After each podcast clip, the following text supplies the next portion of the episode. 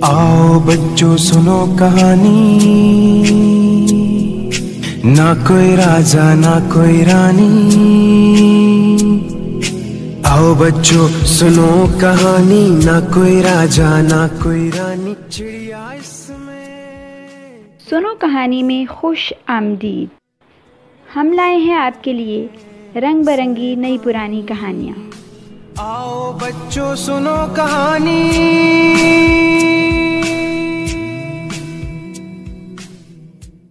یہ کہانی پرانے زمانے کی کہانیوں میں سے ہے جس کا نام ہے اسی سے ٹھنڈا اسی سے گرم۔ ایک لکڑہارا تھا۔ جنگل میں جا کر روز لکڑیاں کاٹتا اور شہر میں جا کر شام کو بیچ دیتا تھا۔ ایک دن اس خیال سے کہ آس پاس سے تو سب لکڑہارے لکڑی کاٹ لے جاتے ہیں، سوکھی لکڑی آسانی سے ملتی نہیں، یہ دور جنگل کے اندر چلا گیا۔ سردی کا موسم تھا، کٹکٹی کا جاڑا پڑ رہا تھا، ہاتھ پاؤں ٹھٹھرے جاتے تھے۔ اس کی انگلیاں بالکل سن ہوئی جاتی تھی۔ یہ تھوڑی تھوڑی دیر بعد کلہاڑی رکھ دیتا اور دونوں ہاتھ منہ کے پاس لے جا کر خوب زور سے ان میں پھونک مارتا۔ تاکہ گرم ہو جائیں۔ جنگل میں نامعلوم کس کس قسم کی مخلوق رہتی ہے؟ سنا ہے کہ اس میں چھوٹے چھوٹے سے بالشت بھر کے آدمی بھی ہوتے ہیں۔ ان کی داڑھی، مونچھ سب کچھ ہوتی ہے۔ مگر ہوتے ہیں بس میخ ہی سے۔ ہم تم جیسا کوئی آدمی ان کی بستی میں چلا جائے تو اسے بڑی حیرت سے دیکھتے ہیں کہ دیکھیں یہ کرتا کیا ہے۔ لیکن یہ ہم لوگوں سے ذرا اچھے ہوتے ہیں کہ ان کے لڑکے کسی پردیسی کو ستاتے نہیں۔ نہ ان پر تالیاں بجاتے ہیں، نہ پتھر پھینکتے ہیں۔ خود ہمارے یہاں بھی اچھے بچے ایسا نہیں کرتے، لیکن ان کے یہاں تو سبھی اچھے ہوتے ہیں۔ خیر، لکڑہارا جنگل میں لکڑیاں کاٹ رہا تھا تو ایک میاں بالشتیے بھی کہیں بیٹھے اسے دیکھ رہے تھے۔ میاں بالشتیے نے جو دیکھا کہ یہ بار بار ہاتھ میں کچھ پھونکتا ہے، تو سوچنے لگے کہ یہ کیا بات ہے۔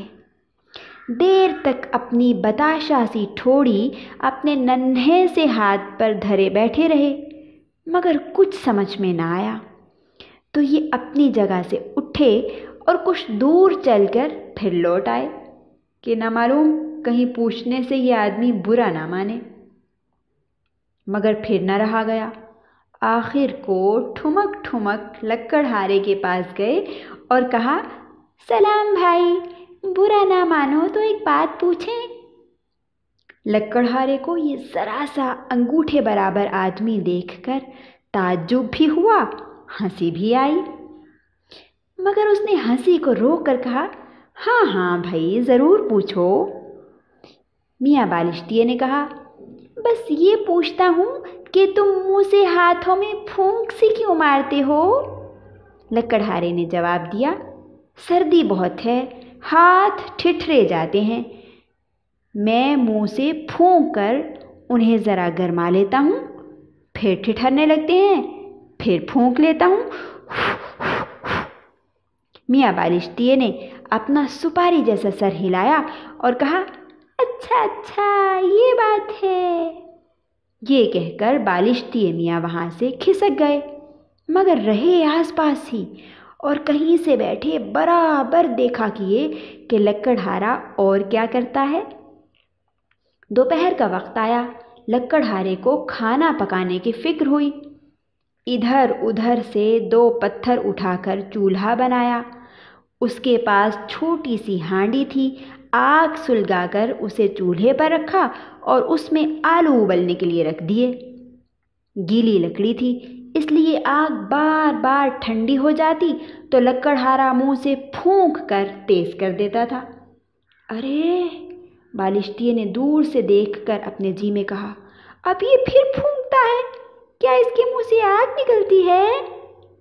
لیکن چپ چاپ بیٹھا دیکھا کیا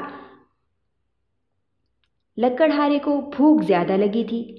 اس لیے چڑھی ہوئی ہانڈی میں سے ایک آلو جو ابھی پوری طور پر ابلا بھی نہ تھا نکال لیا۔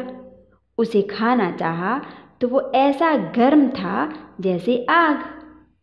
اس نے مشکل سے اپنی ایک انگلی اور انگوٹھے سے دبا کر توڑا اور منہ سے کر کے پھونکنے لگا۔ بالشتی نے پھر جے میں کہا، ارے، یہ پھر پھونکتا ہے؟ کیا اس آلو کو پھونک کر جلائے گا؟ لیکن آلو جلا جلایا کچھ نہیں، وہ تو تھوڑی دیر کر کے لکڑ ہارے نے اسے اپنے منہ میں رکھ لیا اور غپ غپ کھانے لگا۔ اب تو اس بالشتیے کی حیرانی کا حال نہ پوچھو۔ اس سے پھر نہ رہا گیا اور ٹھمک ٹھمک پھر لکڑہارے کے پاس آیا اور کہا، سلام بھائی، برا نہ مانو تو ایک بات پوچھیں۔ لکڑہارے نے کہا، برا کیوں مانوں گا؟ پوچھو. بالشتی نے کہا، تم نے صبح مجھ سے کہا تھا کہ منہ سے پھونک کر اپنے ہاتھوں کو گرماتا ہوں۔ اب اس آلو کو کیوں پھونکتے ہو؟ یہ تو بہت گرم تھا۔ اسے اور گرمانے سے کیا فائدہ؟ لکڑہارا بولا، نہیں میاں ٹلو، یہ آلو بہت گرم ہے۔ میں اسے منہ سے پھونک پھونک کر ٹھنڈا کر رہا ہوں۔ بات تو کچھ ایسی نہ تھی، مگر یہ سن کر میاں بالشتیے کا منہ پیلا پڑ گیا۔